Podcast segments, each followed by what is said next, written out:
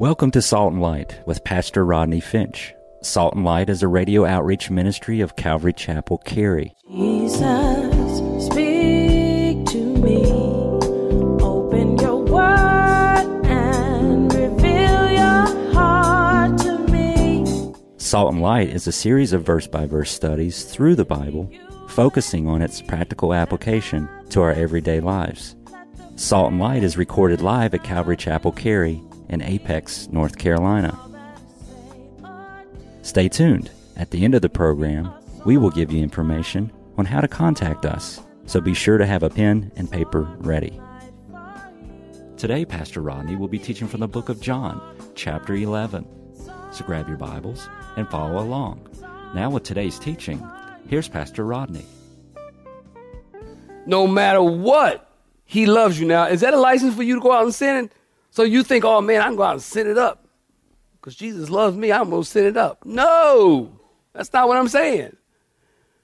But it is a comfort. And it is a tremendous tru- truth. Something else jumped off the page. Mary and Martha, note this, knew where to go when trouble came.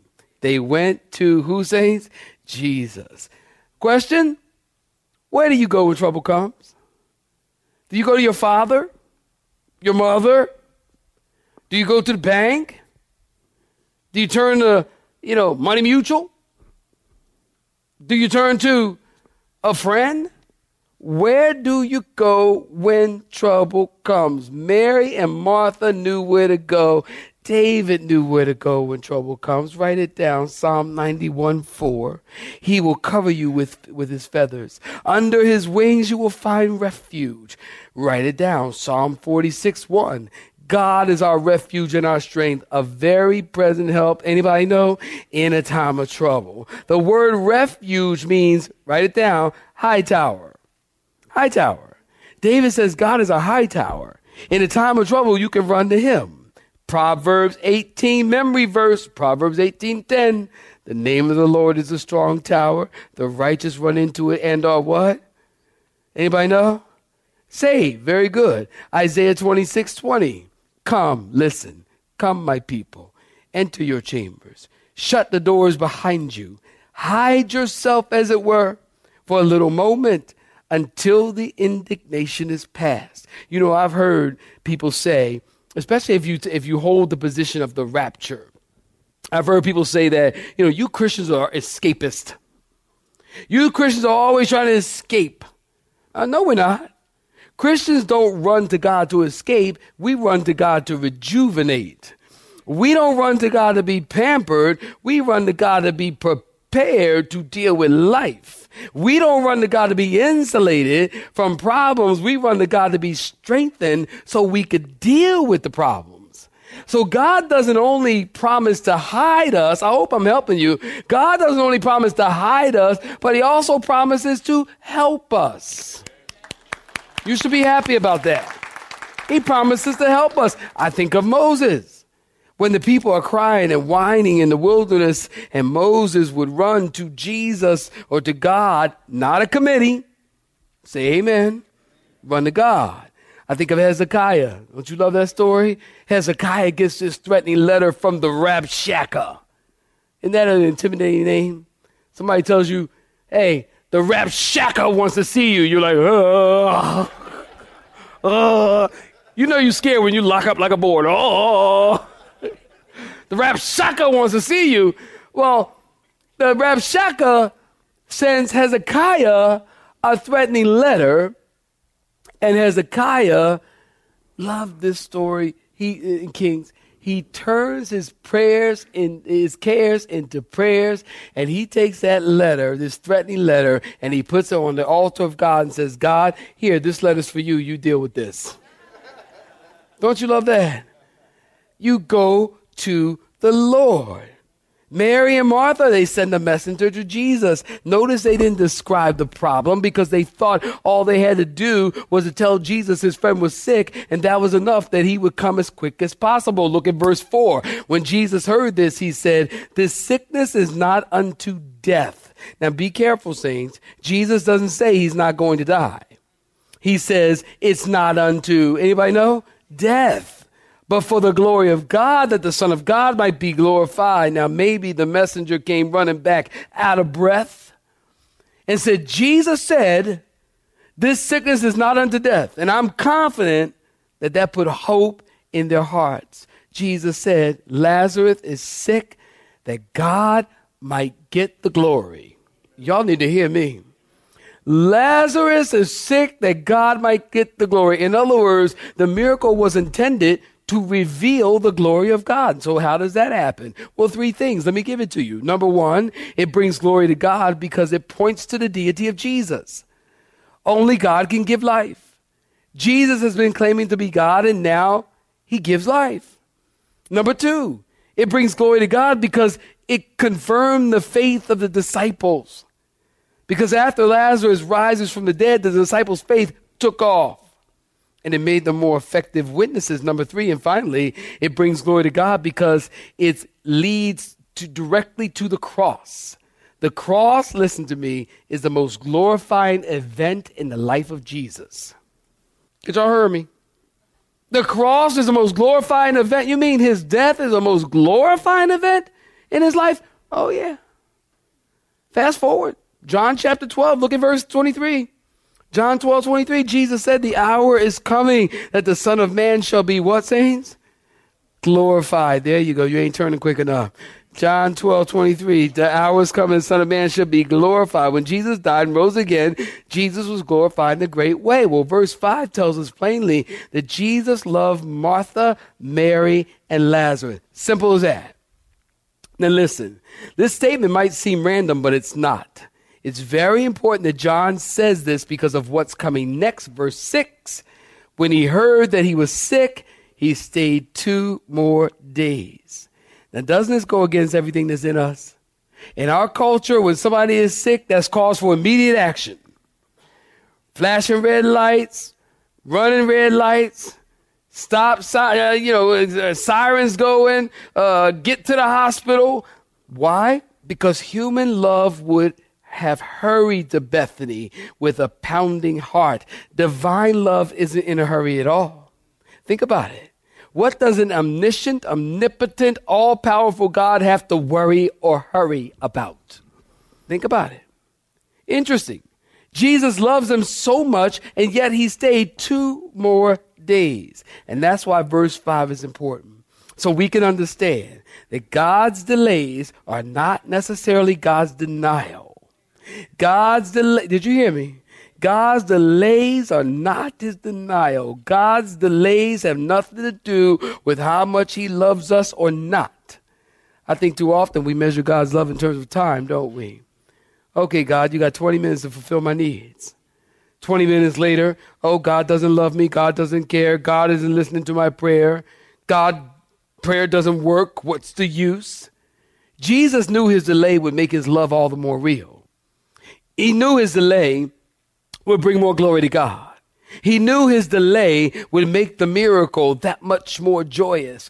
He knew the delay would really increase and strengthen and solidify their faith. So the delay is important and the delay is based on love. Listen to me. If you've been asleep, wake up right here. Listen, never think that waiting and timing is a bad thing. The Bible says, They that wait upon the Lord shall renew their strength. There's amount of wings eagles. They shall walk and not be weary. They shall run and not faint. I honestly think waiting should be a spiritual gift. Patience should be a spiritual gift. It should be like in 1 Corinthians 12. You know, tongues, prophecy, waiting. It should really be a spiritual gift because it, it, waiting is a difficult thing to do, but a good thing to do. And rest assured, when God has you waiting, he is working something out for your good and His glory. Am I right about it? And how many times, think about waiting. How many times have you asked God for something and you really wanted it bad, only to find out it was better that you later, that it was better that you didn't get it? How many times? Or how about this? How about when you, you know, you, you, you, you know, you were younger and you wanted to marry this girl and she was fine? I mean, she was like, woo, woo, Lord, Lord. She is fine. And you wanted to marry her, and you're like, God, please, Lord, I'll do anything, anything, anything. Just let me marry this woman. And then you don't marry her, you're going about your separate ways. Years later, you run into her at South Point. And you see at South Point, and you go, hey, hey, how you doing? Uh, wow. Oh, oh, whoa, oh, well, you, you look, hey, how you doing? I mean, you look at it and then you walk away and you go, thank you, Jesus, I didn't marry that woman. Waiting, God knows what's best. Somebody once said like this, Saints, help me out. Somebody once said like this, He may not come when you want Him, but He's always on time. He is always on time. Well, during the delay, listen, during those two days, Lazarus died, and that God was setting up this great miracle that was going that he was going to perform. Well, let's pick up a little speed here. In verse 7, look at verse 7. Then after he said to his disciples, Let us go up to Ju- Judea. The disciples in verse 8 said, Jesus, they hate you there. They want to stone you. And Jesus gives them this awesome illustration in verse 9. Are there not 12 hours in a day? If anyone walks in a day, he does not stumble because he sees the light of the world. Verse 10. But if one walks in the light, he stumbles because the light is not in him. Now listen. To the Jew, every day was arranged around 12 hours in a day. 12 hours in the night, 12 hours in the light. Jesus says, Don't you realize that you can't turn the day off at 12? We're going to live the day out. The night is coming when no man can work. So God has appointed the time, and it's time right now to seize an opportunity. It's day. It's not time for night. Night will come. When will night come? When Jesus will be put on the cross and his earthly ministry will be over. Jesus is saying it's not that time yet. Are you getting me? God has prescribed the bounds of my life, and you can't lengthen it and you can't shorten it. And the same is true for you and me. God has prescribed the bounds of your life, and until then, you're indestructible. God has an appointed time for every man, woman, boy, and girl to live on this earth. God knows that. And maybe you've had a miscarriage. God knew that. Maybe you had a child. I don't know. I, I didn't have a child who had him in one, two, three, had him in the world, and then they passed away. I don't know. I will tell you this the moment that any person is conceived, takes a breath into this world, the next breath they take, are y'all listening? The next breath they take, they are on their way to death. And God knows what date that is. And that might be one year, and that might be two years, that might be 30 years, that might be 60 years, that might be 90 years. We don't know. God knows. But God sets the boundaries of your life. And that's why you should live every day for the Lord because you don't know what day you will meet the Lord. That's why the Bible says, And that's why the Bible says the day is the day of salvation if you hear the voice of the Lord, don't harden your heart, because you don't know the day that you're going to meet the Lord. God is the one who sets the boundaries of your life. And until that day that God knows, you're indestructible. So people say to me, Oh, are you afraid to go to Israel? You know, we take trips to Israel. People go, Oh, are you all the Middle East stuff? Are you afraid to go to Israel? I don't know. I'm not afraid to go to Philly. Amen. I'm not afraid to go to Philly. Why would I be afraid to go to Israel? It's just a matter of CNN and propaganda. It's another sermon. God knows the day that Rodney's going to leave this earth. Rodney can leave this earth out on Center Street. Rodney can leave this earth. I could be in India, Indonesia, Israel, Africa. It doesn't matter. God knows the day in which you are going to leave. Hebrews 9 27. It is appointed unto man to die and then judgment. Nothing can happen to you until that day is over. Verse 11. Please take note. Jesus says, Our friend Lazarus. Note, not the guy who was Lazarus or the guy who was our friend but is gone.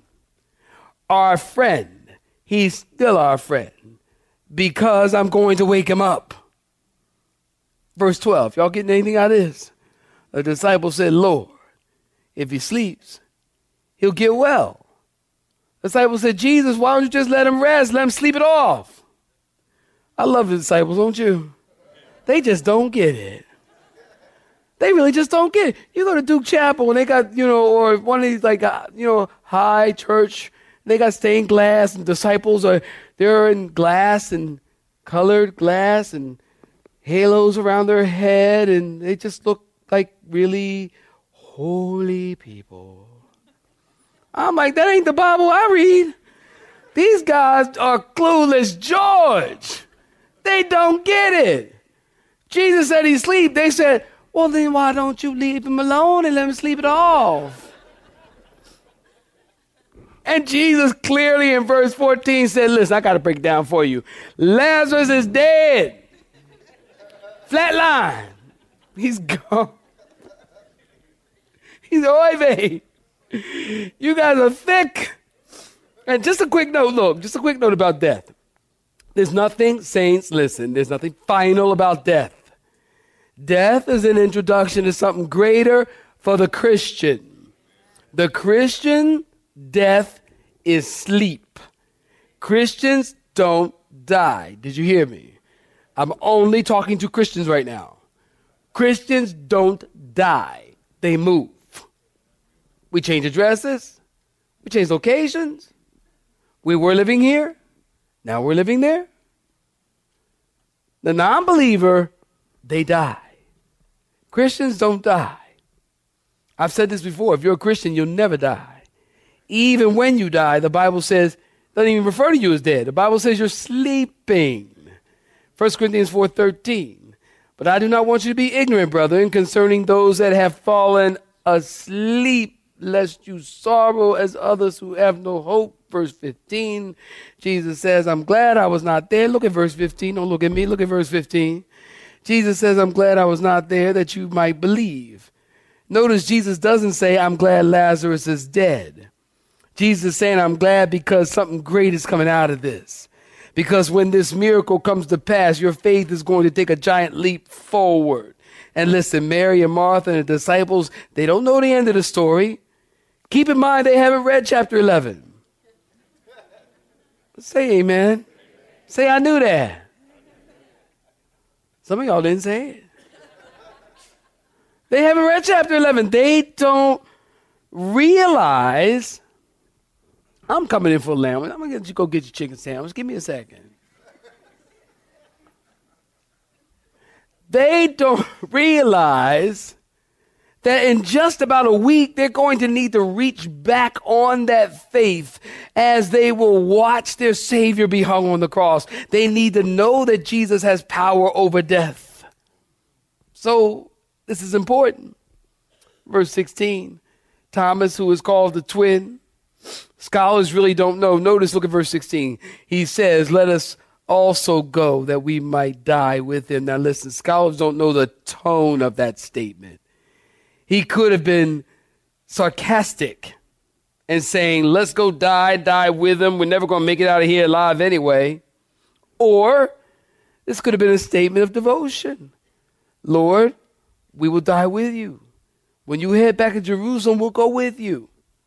Thomas, not really understanding what's going on. We're not really sure how he said that. So the stage is set and everything is ready to go. And God, listen, I'm going to let you go. It's always working far more than you can imagine.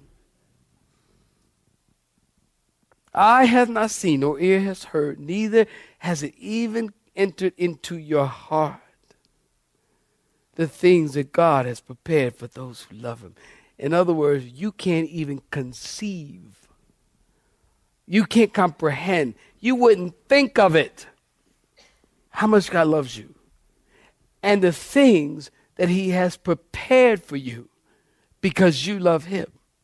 So God is always working and doing far more than we can imagine. And if God is omnipotent, and He is, and if God is omniscient, and He is, then it was God who allowed Lazarus to die. Jesus, according to the scriptures, we just read it, intentionally stayed two extra days because God was orchestrating an incredible moment and needed time to set, set the stage of their hearts to prepare them for later on in the chapter where he would say to Martha, Martha, I am the resurrection and the life. And he who believes in me, though he were dead, yet shall he live. Do you believe this? Don't y'all, are y'all getting this? God setting it all up. He's just massaging it and setting things up so that he can speak that seventh and final I am statement. I am the resurrection and the life. God, and here's one last thing I want to tell you. And I want to tell you more, but I'm just going to stop right here. Listen.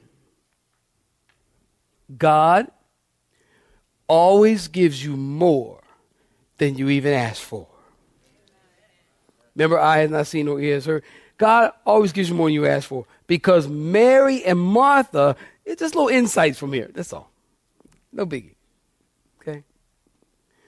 Mary and Martha asked for healing. Yes? God gave them resurrection. God always gives more than they ask for. But the thing that you have to do is you have to set your mind on one thing. You know, in the world that we live in today, Facebook, Twitter, Instagram, cell phones, emails. I just found out the computer I just got, I could do text message from the computer. They call that iMessage. Right? Did y'all know about that? I just found that out. I said, ain't this something? I'm not that sharp either. and I'm just like, wow, that's amazing. And I'm like, you know, there's just so much going on and so much coming at us. And the TV screens are getting bigger. Aren't they? It's like TV screens are like, you know, 82 inch. Oh, you can get 82 inch for 600 bucks. It's just things that's coming at you constantly. Maybe this is just me. I mean, I'm, I'm feeling overwhelmed. The text is going off, and the text goes off on the iPad and the iPhone and the computer, and everything's ringing. One day I just said, ah! Stop it! Stop it! Please stop it! Stop it! Stop it! I just felt overwhelmed. I really did feel overwhelmed. And I just said, Lord, help me. Help me. God, help me to be about one thing. One thing have I desired, and that will I seek after to behold the beauty of the Lord and to inquire in his temple. David said, One thing that I want to do is I want to see Jesus and get to church. That's it. And I think that if we, as God's people, would become the kind of people who are of one mind, have the mind of Christ, and set your affections on things eternal and not on things that are temporal. Set your affection on things that are heavenly, not on earthly things. Then you can see Jesus and you can see that he simply wants to bless you and love you and give you far more than you ask for. But you've got to seek him. And you've got to set your purpose and your passion and your pursuit. Well, I like that. Three P's purpose, passion, and pursuit to Jesus. You have been listening to Salt and Light, a radio outreach ministry of Pastor Rodney Finch and Calvary Chapel Cary, located in Apex, North Carolina. Join Pastor Rodney Monday through Friday at this same time. For information regarding service times, you can contact us at 1 800 293 0923. That's 1 800 293 0923. You may listen to today's broadcast in its entirety by visiting the Media Library on our website at cccary.org.